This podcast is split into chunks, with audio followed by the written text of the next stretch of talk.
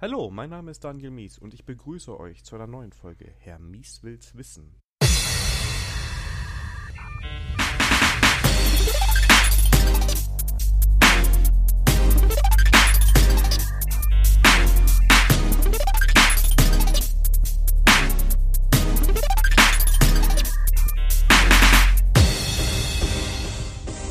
Heute wieder zu Opinionated React und erneut mit dem wunderbaren Andreas. Hallo Andreas.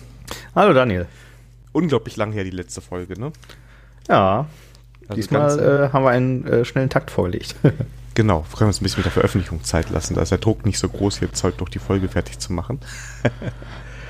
Aber ja, genau, wir haben den vierten Teil diese Woche schon aufgenommen, am 2. Heute ist der 6. November.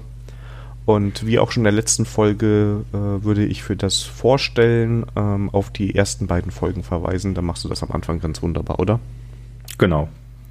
Ja, der Andreas hat mir heute unglaublich geholfen. Der hat mein Leben wirklich maßgeblich verbessert, indem er mir erklärt hat, wie man das Netzteil ordentlich erdet beim Mac.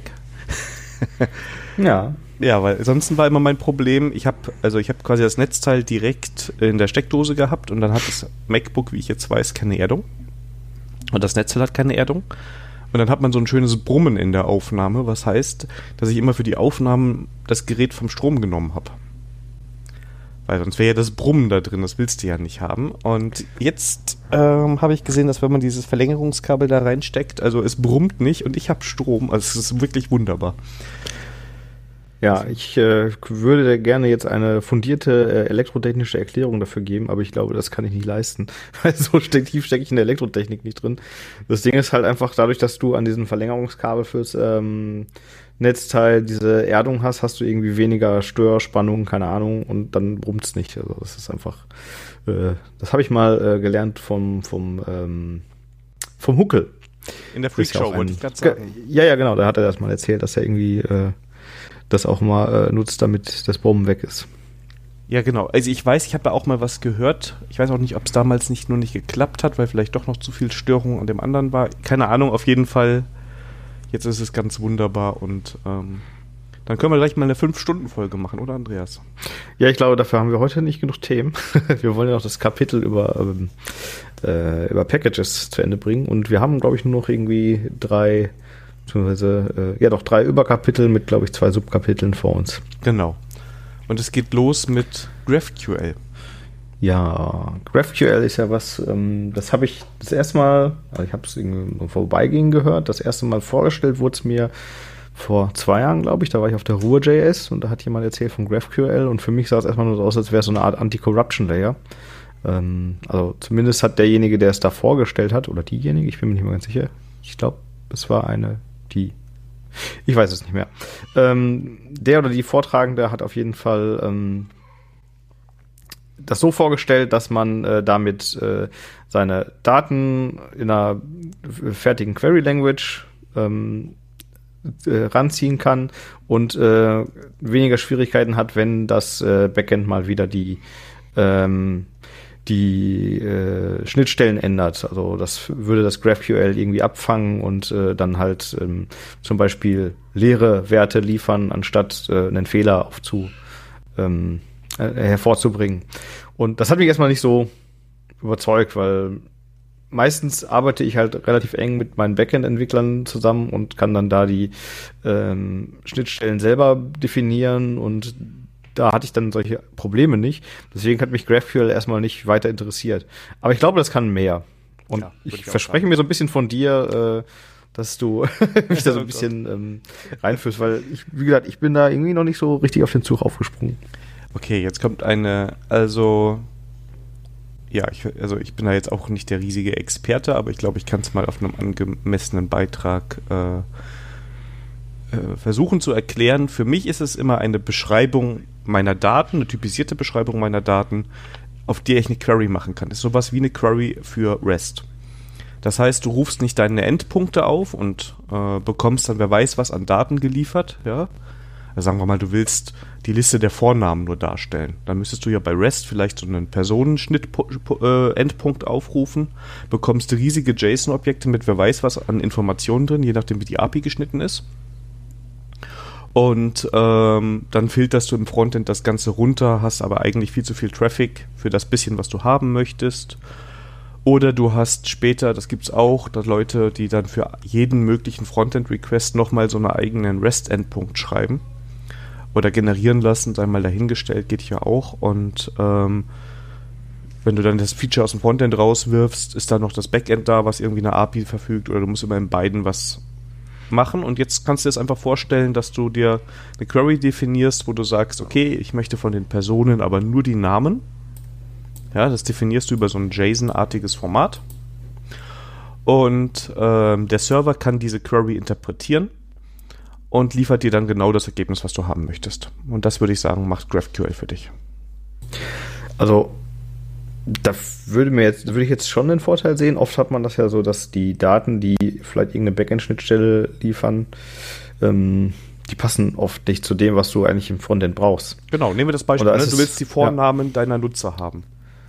Genau.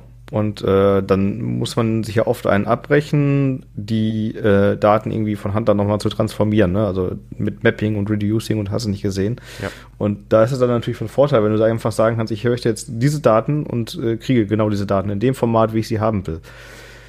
Aber auch da bin ich in letzter Zeit immer hingegangen und habe gesagt, ich fange immer an mit dem Frontend und sage dann, das brauche ich, und schreibe mir dann im Backend meine entsprechende Schnittstelle, die mir genau das Datenformat liefert. Aber ich sehe natürlich ein, wenn du irgendwelche öffentlichen Schnittstellen hast oder Schnittstellen, die du vielleicht nicht unter Kontrolle hast, dann ist das natürlich ein großer Vorteil, wenn du dir da deine eigenen Queries bauen kannst, um deine Daten so zu strukturieren, wie du sie brauchst.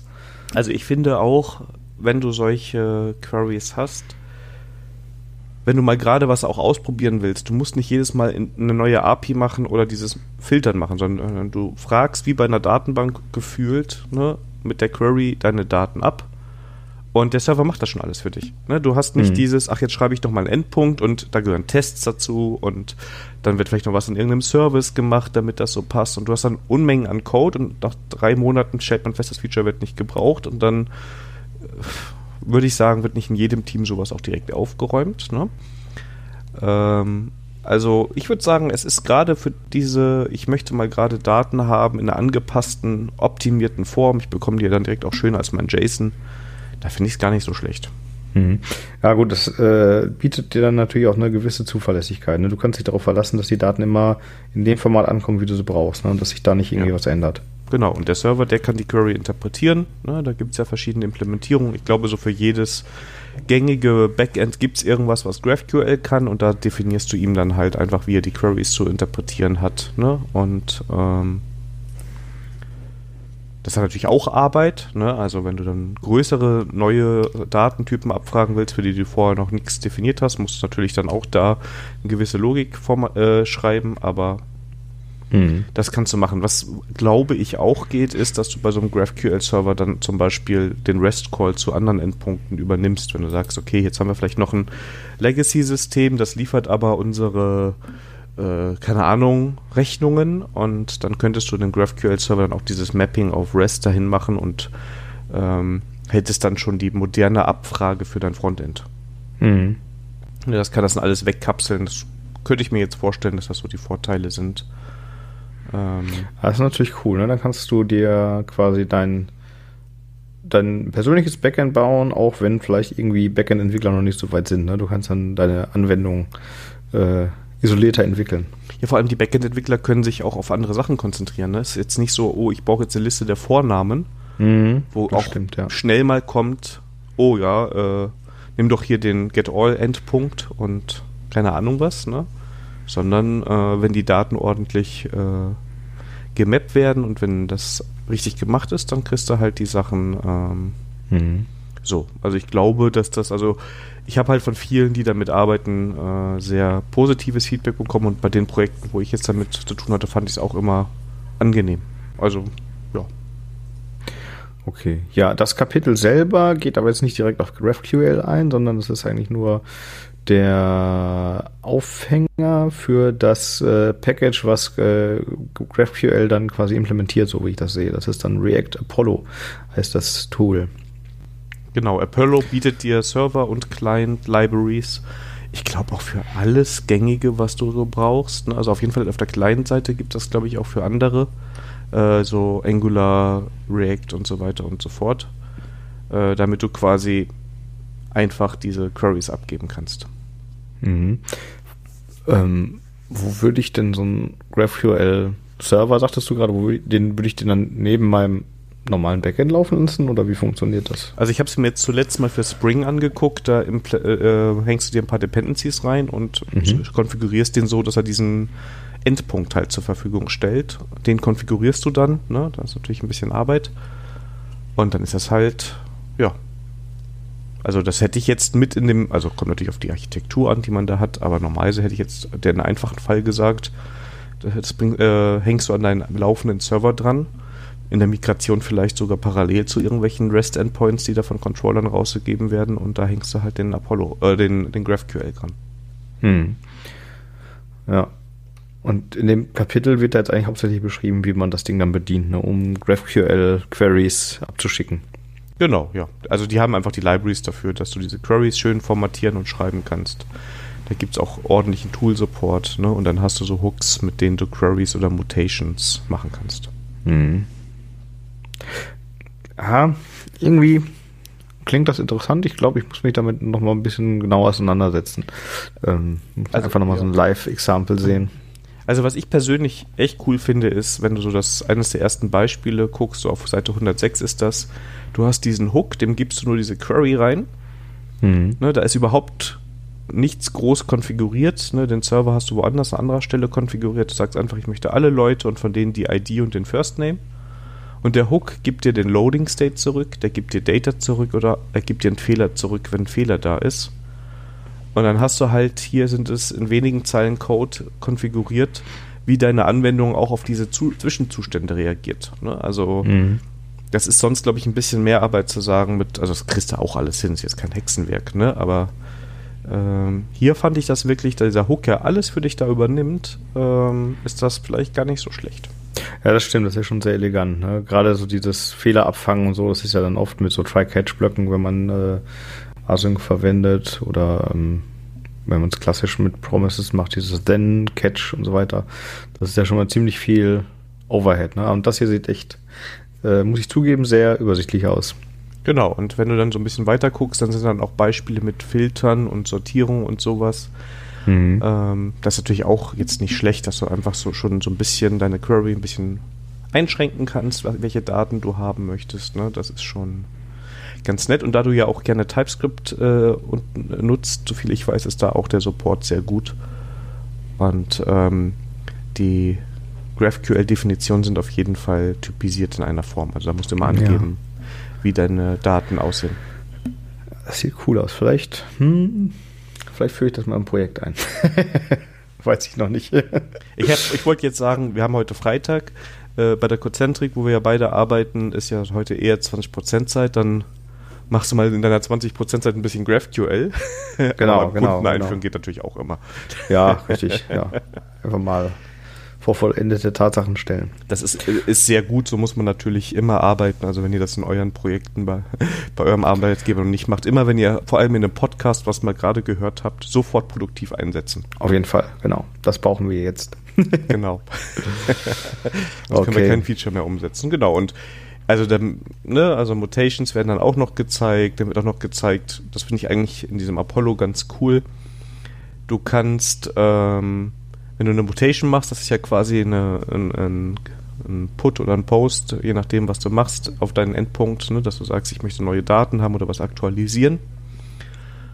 Und es gibt verschiedene Möglichkeiten, wie du darauf reagierst. Die einfachste ist einfach zu sagen, okay, wenn das durchgeführt ist, dann führe nochmal die Query durch, die ich hier vorher definiert habe. Ne? Also nach einem Add-Person mache ich ein Get-All-Person oder Get-All-People.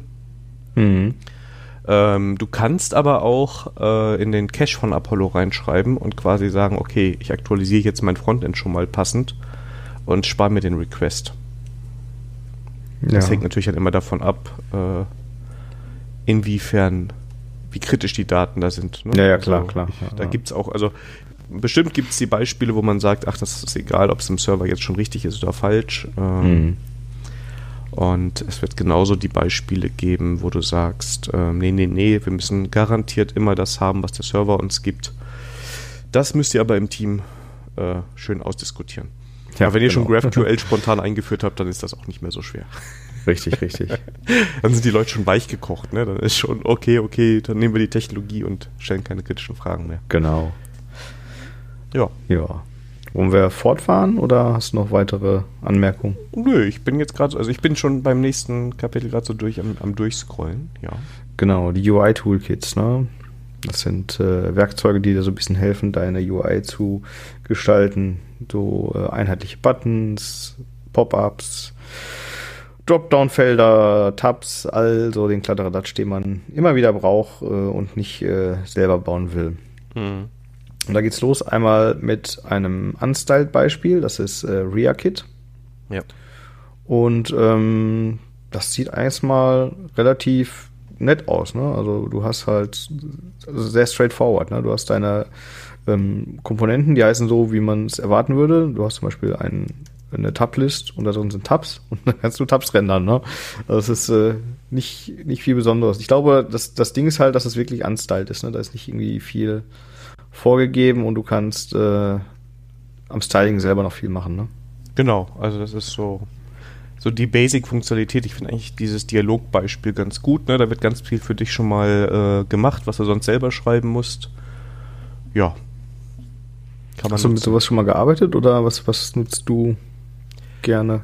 Ich habe da schon mit Libraries gearbeitet, jetzt mit dem hier vorgestellten React-Kit oder keine Ahnung, wie man es ausspricht, noch nicht. Mhm. Das liegt aber daran, dass es einfach 1 Milliarde gefühlt gibt und jede Woche halt, 10 neue rauskommen. Das Prinzip ist immer, du kriegst irgendwelche Komponenten und hier bei dem React-Kit finde ich ganz schick, dass es halt auch so Hooks gibt, um zum Beispiel so einen Dialog schön zu machen. Ne? Mhm. Also der Code, den finde ich ganz hübsch. Ich habe aber auch schon sehr, sehr oft das Glück gehabt, dass ich von einem Designer oder so dann irgendwie in Figma ein fertiges UI bekommen habe und dann habe ich es auch oft von Hand geschrieben. Mhm. Ich werde mir dieses Reakit aber jetzt mal angucken, weil gerade wenn es um die Funktionalität geht, die das ja zur Verfügung stellt, also Tabs, Dialoge und sowas, vielleicht ist das eine ganz schöne Kombination, dass man dann beides verwendet. Und ich sag mal, diese ungestylten Komponenten, die kannst du dann nehmen, damit diese Funktionalität einfach mal da ist, ne? Also deine Tabs funktionieren ordentlich, die Navigation funktioniert ordentlich oder Dialoge. Und dann, ob das jetzt weiß, grün, blau oder pink ist, das machst du dann nochmal gesondert. Ja. Das muss ich mir nochmal genauer anschauen. Aber grundsätzlich finde ich das jetzt erstmal gar nicht schlecht, aber das gilt ja für alles, was die Sarah hier beschreibt. Sind das schon mal ganz vernünftige Dinge. Genau, das nächste Package ist dann ein Styled-Package und das nennt sich Chakra UI. Ja. Und das habe ich jetzt tatsächlich eingesetzt in meinem Open-Source-Projekt, an dem ich so ein bisschen arbeite. Also es ist noch nicht Open-Source, es wird bald Open-Source. Kann ich da mehr über erzählen. Und das ist irgendwie ganz cool. Also die Basis davon ist eine Box-Komponente, die im Prinzip eigentlich nur ein Div ist. Aber du kannst dann halt an dieser Box-Komponente mit Unmengen von Properties arbeiten. Ne? Das sind im Prinzip sind diese Properties eigentlich immer nur die CSS-Styles. Ne? Du kannst dann sowas reinschreiben wie Width oder Height oder Margin und so weiter. Und dieses Chakra-UI rendert dir das dann halt, packt da halt Klassen dran und gibt das raus. Und das finde ich ganz cool. Das fühlt sich am Anfang ein bisschen seltsam an, weil man sich erst dran gewöhnen muss, aber es ist dann doch sehr reaktisch, würde ich sagen. Genau, und du kriegst das Styling halt geschenkt, ne? Also wenn du keinen Bock auf CSS hast, dann genau. Und da sind noch ziemlich viele Komponenten bei. Was mir noch fehlt, ist im Prinzip so eine Tabelle, die muss man sich dann selber bauen, aber ansonsten hat man eigentlich das alles Mögliche drin. Und so wie ich das gesehen habe, kriegt man auch noch so einen Dark Mode geschenkt. Mhm. Ja, also du kannst das irgendwie in so eine Color Mode Komponente, heißt es glaube ich, reinwrappen und wenn dann der Benutzer seinen Browser oder sein Betriebssystem im Dark Mode laufen hat, dann ist das sofort deine Anwendung dark. Das ist ganz cool. Ja. Das mag ich ja immer, wenn man nicht viel selber machen muss. Genau, und das ist halt, ich glaube, für einfache Projekte oder wenn man noch so im Prototyping ist oder ganz ehrlich, wenn man sagt, wir haben keinen Designer, es soll aber halbwegs gut aussehen, da kann man auch echt viel Zeit sparen, weil die funktionieren normalerweise in den gängigen Browsern und du kannst dich auf deine Logik im Frontend oder im Backend konzentrieren und musst nicht noch irgendwie CSS machen. Ja, ja, genau. Also ich würde dann vielleicht, Bootstrap finde ich persönlich ist so ein bisschen abgenutzt. Material Design habe ich jetzt auch schon echt oft gesehen. Ne? Das ist dann vielleicht irgendwann nichts, also man will ja auch nicht jedes Mal indirekt Werbung für Google machen, weil die eigene Anwendung Material Design verwendet. Ja. Dann finde ich diese Libraries, und Chakra ist meiner Meinung nach ein ganz gutes Beispiel, echt eine gute Alternative. Mhm. Mhm. Der einzige Nachteil ist halt, dass du dann die ganze Zeit diese Komponenten verwendest und du kannst halt schlecht dann switchen. Ne? Also es ist dann natürlich dann ein Mega-Umbau, wenn du dann mal irgendwie nochmal was anderes einsetzen willst, ne?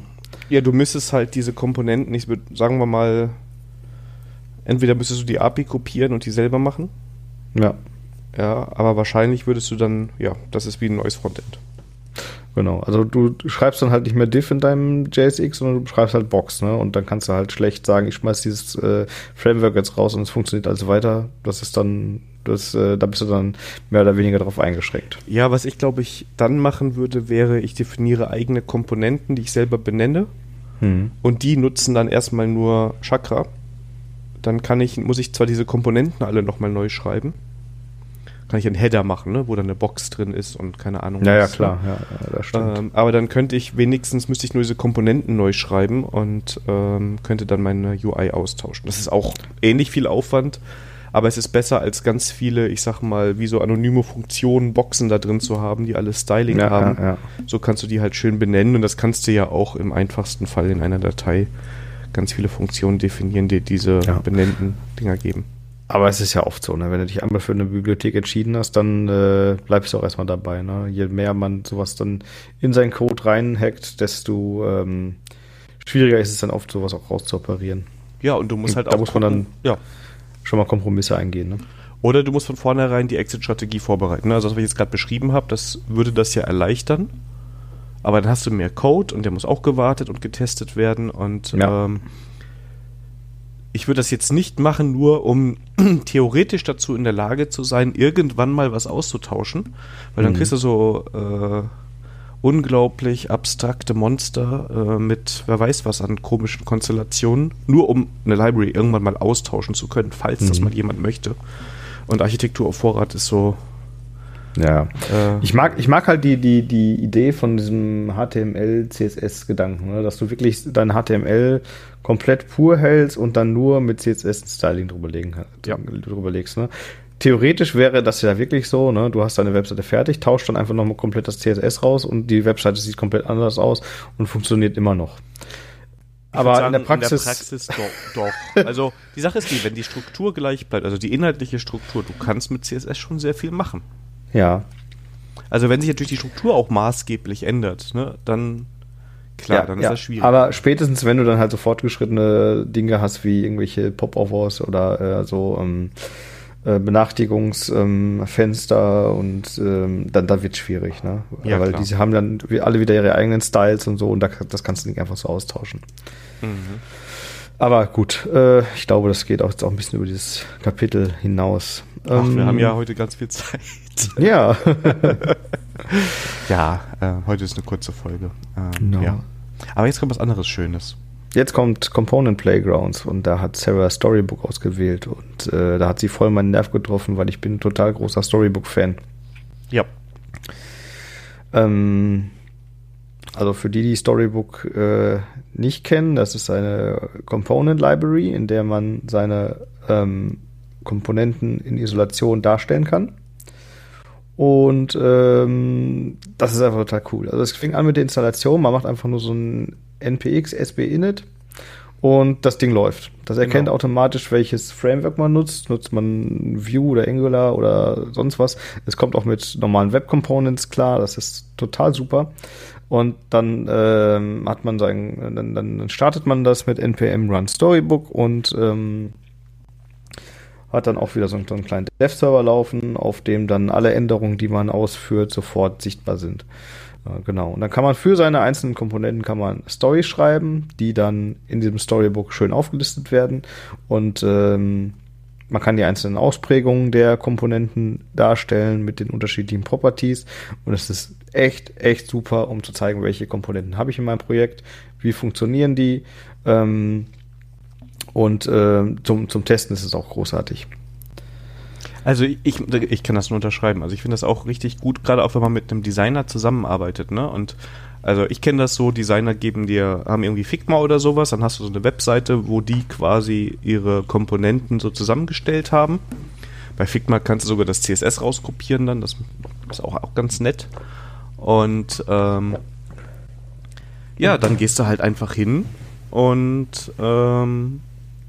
hast mit Storybook quasi die Realität nochmal für den Designer. Dass du sagen kannst, ey, ich habe hier mal Stories geschrieben für alle Buttons und da kannst du rumklicken und du kannst in Storybook ja auch Properties ändern, ne? Also kann jemand sagen, jetzt will ich mal den Button mit einem sehr langen oder kurzen Text sehen.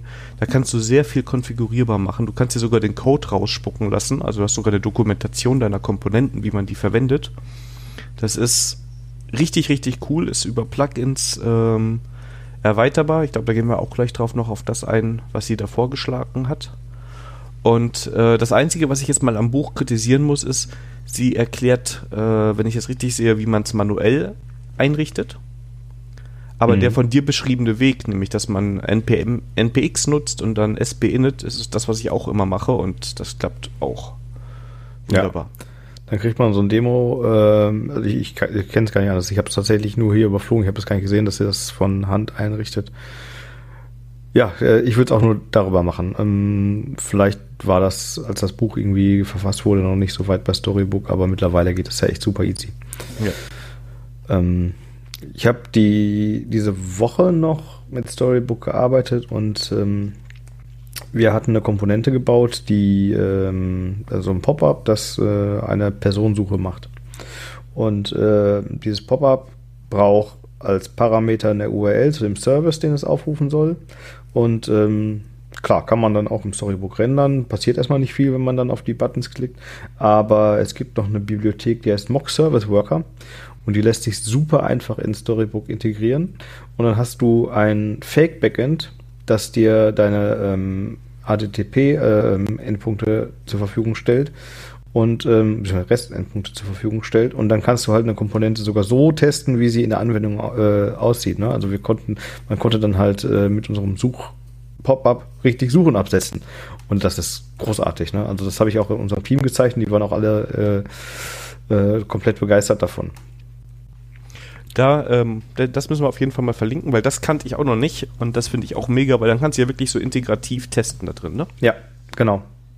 Du kannst wirklich gucken, wenn der und der HTTP-Call abgesetzt wird, dann reagier so und du kannst dann auch so Sachen machen wie Delays einbauen, damit du zum Beispiel Buttons, die vielleicht inaktiv sein sollen, während du einen Call absetzt, rendern kannst. Das ist großartig. Also das da bist du echt mega schnell. Vor allem, weil du halt wirklich nichts hochfahren musst, ne? Du musst das Storybook starten und kannst loslegen. Deine Komponente ist da und du kannst sie sofort testen. Also, du löst sogar gerade ein akutes Problem von mir. Ich habe schon mein Projekt aufgemacht. Du musst mir echt gleich den Link schicken. Ja. Dann werde ich das auch gleich verproben. Weil ich jetzt kann ich, glaube ich, erzählen, ich arbeite noch an so einem kleinen Projekt gerade. Und wegen Netzwerkgedöns kriegst du momentan nicht so super lokal laufend, ne? Also es ist so lokal, es sind so Microservices lokal und aber um an das Registry ranzukommen, müsste ich über VPN rankommen und das ist momentan irgendwie buggy oder ich mache was falsch, kann auch sein. Und weil normalerweise habe ich das Ding hochgefahren, habe es im Hintergrund laufen und dann kann ich mein Frontend lokal mit dem Backend schön entwickeln. Und ich habe nämlich gerade auch so eine Styling-Sache, also deshalb würde ich das echt gerne so nutzen. Und diese eine Komponente, die ist jetzt relativ statisch da drin, aber genau mit dem von dir beschriebenen Plugin kann ich das lösen. Ja. Und der Mock Service Worker ist auch noch an anderer Stelle gut. Den kann man auch für Unit-Tests von Komponenten ganz gut verwenden. Also wenn man Jest verwendet, dann wird ja oft gesagt, ja, da musst du dein Backend wegmocken. Und Das ist irgendwie viel cooler, wenn man das nicht machen muss, sondern wenn man einfach ein Backend hat, was so reagiert, wie man es erwartet. Und das kann man damit auch realisieren. Mhm. Ich nutze mittlerweile für Frontend Unit Test Testing Library. Das ist tatsächlich ein Package, was mir echt fehlt in dem Buch. Das wird nicht angegeben, das hätte ich noch dazu genommen, weil das ist total cool für Frontend-Tests. Du machst da ja mehr oder weniger Blackbox-Tests. Ne? Du sagst, du beschreibst quasi, wie der Benutzer mit deiner Komponente oder mit deiner Anwendung interagiert und definierst dann einfach nur die Erwartungen. Ne? Also sowas wie, wenn ich diese Property reingebe, dann erwarte ich, dass dieser Text irgendwo gerendert wird. Du machst dann brauchst kein intrinsisches Wissen über die Komponente. Du sagst einfach nur, dieser Text soll irgendwo stehen. Ja. Wie es aussieht, testest du nicht. Das kannst du dann mit Storybook gut machen. Dadurch kannst du dann visuell abklopfen, wie deine Komponente aussehen soll. Mit deinem Unit-Test guckst du halt nur, dass die Technik, die dahinter steckt, dass die funktioniert. Oder irgendwelche Algorithmen. Wenn ich einen Button drücke oder so, dann soll halt irgendwas passieren. Das kannst du damit absichern. Das ist echt eine super Sache. Das finde ich auch richtig gut. Also da bin ich jetzt echt gespannt. Okay, ich glaube, wir sind Storybook-Fans. Ja. Und ich kann es wirklich nur jedem ans Herz legen, sich das mal anzugucken, wenn man mit modernen Frontend-Bibliotheken arbeitet. Es gibt leider kein Storybook für AngularJS. Also ich habe, glaube ich, irgend so eine exotische manuelle Implementierung davon mal bei GitHub gefunden, aber die hat dann irgendwie nur, weiß nicht, 3-4 Stars gehabt oder sowas und dann passt sich das meistens gar nicht an, weil es dann oft schlecht maintained und hat keine Community und dann bringt es das auch nicht. Aber, ja gut.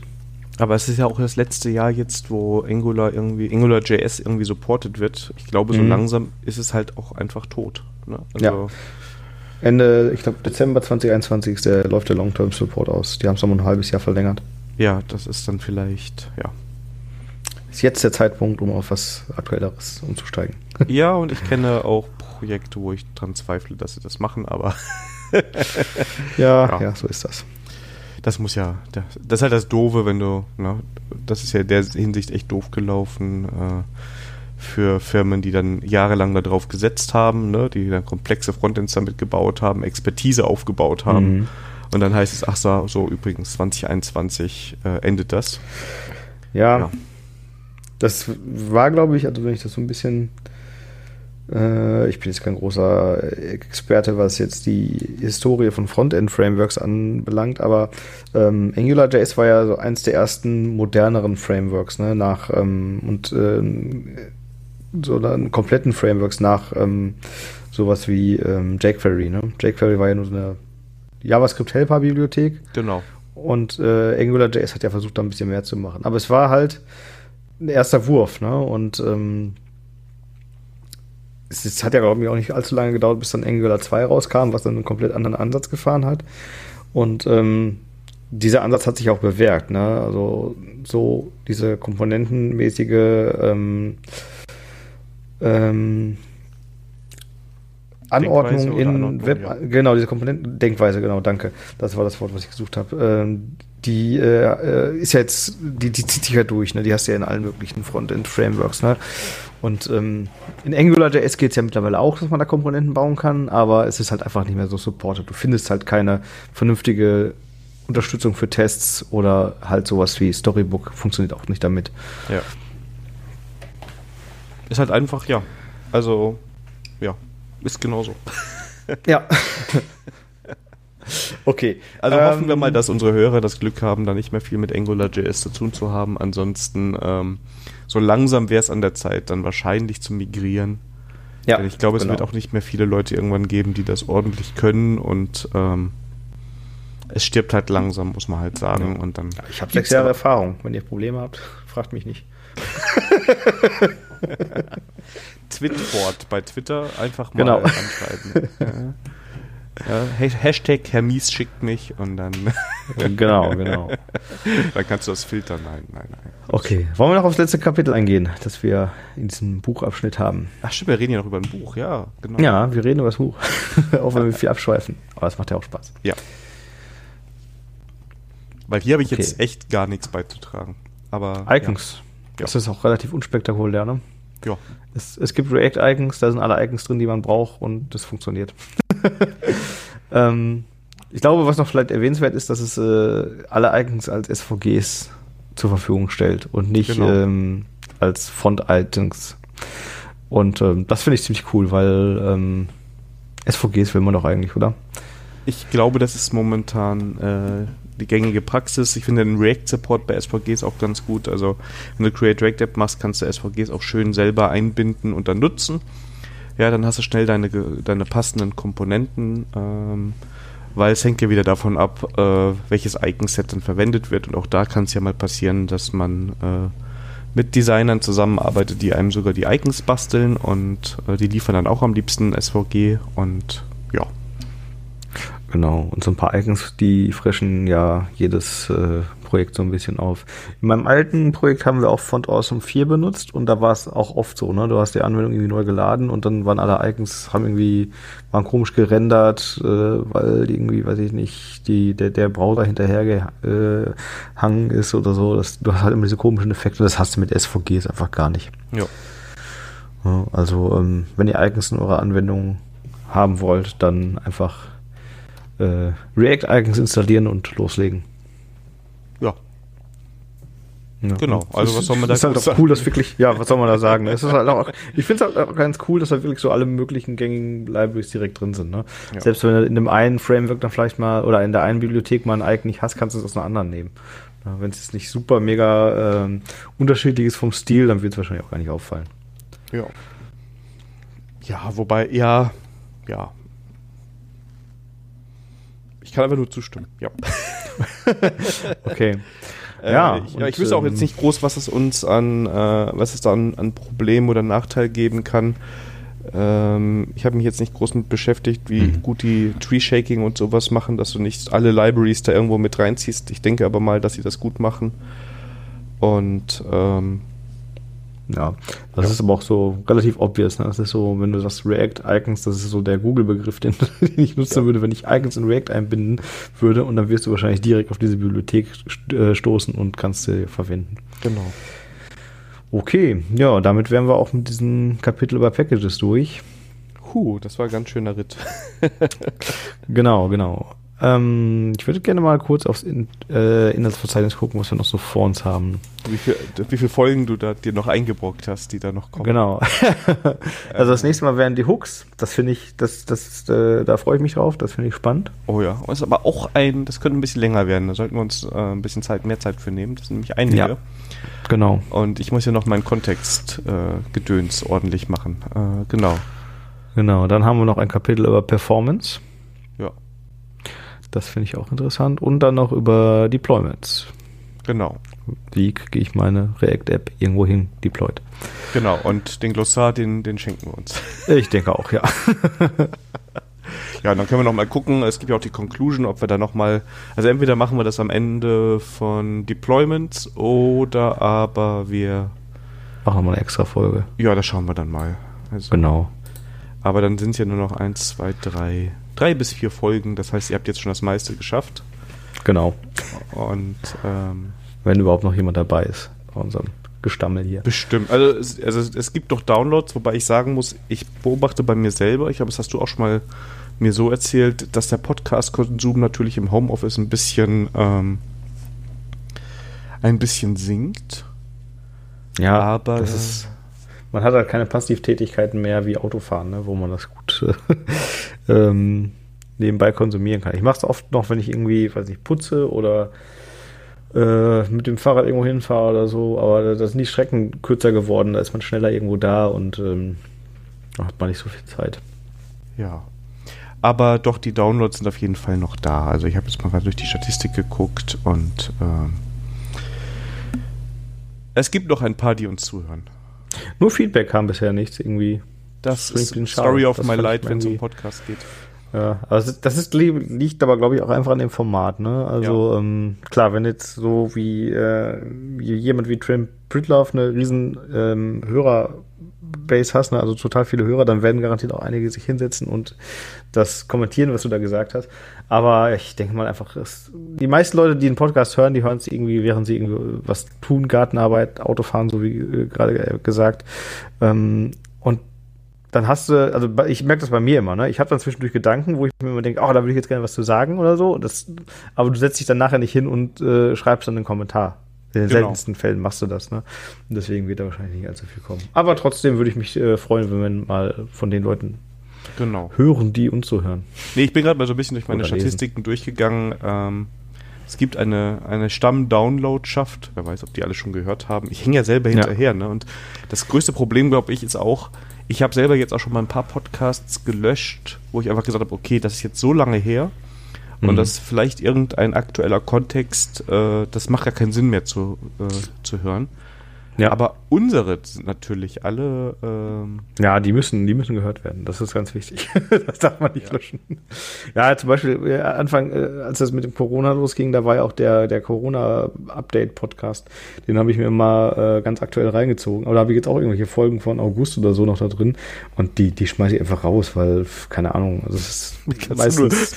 Was haben die geglaubt, die Idioten? Ja, das ist halt nicht mehr relevant. Das ist halt irgendwie veraltet, ne? Und genauso wie irgendwelche News-Shows wie Lage der Nation oder Wochendämmerung, was ich immer ganz gerne höre. Ja, da höre ich mir dann die alten Folgen auch nicht mehr an. Das sind halt News von gestern.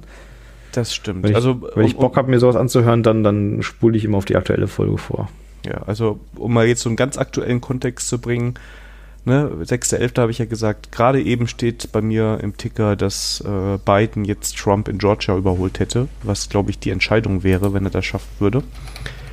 Aber wer weiß, wer dann, was bis dahin passiert ist, bis ihr die Folge hört. Das könnt ihr uns ja mal schreiben. Also wenn es jetzt irgendwie 2021 ist, dann könnt ihr doch mal Bezug drauf nehmen, dass die USA noch existierten. Und ich habe gerade mal Politico aufgemacht. Das ist echt mega knapp, ne? Also die Prozentzahlen sind gleich. Es sind 2.449.000 zu 2.448.000. In Georgia. Das ist echt krass. Ja, das ist super. Ja, ne? Genau.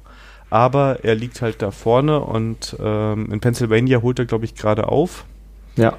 Und Nevada ist ja auch noch da. Ja, Nevada führt er doch verhältnismäßig. Ja, aber da sind erst 84% der Stimmen ausgezählt. Das stimmt. Arizona, je nachdem, wen man fragt, hat er schon. Das fand ich übrigens interessant, dass Fox News die ersten waren, die Biden Arizona zugesprochen haben, wo sogar CNN und so, die ich jetzt eher auf Bidens Seite gesehen habe, nicht so gesehen habe. Ja. Okay, jetzt schweifen wir extrem ab und ich denke, wir sollten einen Punkt machen. Dafür machen wir Kapitelmarken. Das ist jetzt das Ende des kurzen Nachgeplänkel, Wahl-Specials mit uns Politikexperten. Könnte auch ganz interessant sein. Aber jetzt eine Sache noch. Wie glaubst du, geht's aus? Das ist krass. Also es kann immer noch kippen. Das finde ich total interessant. Ich finde es extrem beeindruckend, dass Joe Biden jetzt in der Geschichte die meisten Stimmen ever für einen Präsidenten eingefahren hat und trotzdem noch verlieren kann. Also das ist irgendwie für mich ein Indikator, wie kaputt eigentlich dieses Wahlsystem ist und dass da dringend, also das sollte Biden gewinnen, würde ich das mir auf die Agenda schreiben, dieses Wahlsystem zu reformieren. Ich hoffe, dass Biden gewinnt. Aber wie gesagt, es kann halt auch alles passieren. Ich wage es nicht, da eine Prognose abzugeben. Also ich glaube, dass er die 270 auf jeden Fall auf einigen Webseiten mal neben seinem Namen mindestens stehen haben wird.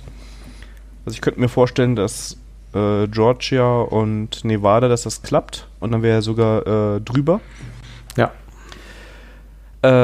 Ich glaube, dass da noch einiges passiert. Also Trump gibt das nicht so schnell auf und er wird mit allen Mitteln und Wegen versuchen, da reinzugehen. Und die Frage ist halt, wie das Rechtssystem dann ist. Also ich kann mir auch, wenn er eine Mehrheit im Supreme Court hat, nicht vorstellen, dass die mal gerade ihre Demokratie opfern für ihn. Das denke ich auch nicht. Das hoffe ich nicht. Das wäre sonst fatal. Das wäre das schlimmste Zeichen, was man so geben kann, ne? Ja, genau. Also dann kann man ihn auch gleich zum König ernennen. Da ist vielleicht auch besser dann. Aber ja, und ich sehe das ähnlich. Also das Wahlsystem, gut, es ist historisch so gewachsen, ist wahrscheinlich schwierig zu ändern, weil natürlich viele da irgendwie drauf bauen. Da darf man gespannt sein. Und ich glaube, dass wir im Januar einen Präsident Biden bekommen und dann wird es auch nochmal interessant, wie der sich so verhält. Das glaube ich dann auch nicht alles so toll, wie sich das alle jetzt wünschen, aber wie sagte letztens jemand, der größte Vorteil, den er hat, ist, er ist nicht Trump, ne? Das ist ein großer Vorteil wahrscheinlich sogar, ne? Naja. Ja. Gut, dann sind wir jetzt aber auch wirklich durch den Politikteil durch. Genau. Wir freuen uns über alle, die jetzt noch dabei sind. Glückwunsch. Genau. Ja, wir hören uns dann wahrscheinlich in einer Woche ungefähr wieder. Ich muss mal gucken, weil da wieder ein paar Termine im Weg liegen, aber wir finden da bestimmt was oder wir machen was unter der Woche. Das müssen wir aber jetzt nicht im Podcast ausklamüsern. Und genau. Ja, dann, Andreas, wünsche ich dir eine tolle Woche und ein schönes Wochenende. Gleichfalls. Den Hörern ebenfalls eine tolle Zeit und ja, dann bis zur nächsten Folge. Tschüss. Bis dahin. Ciao.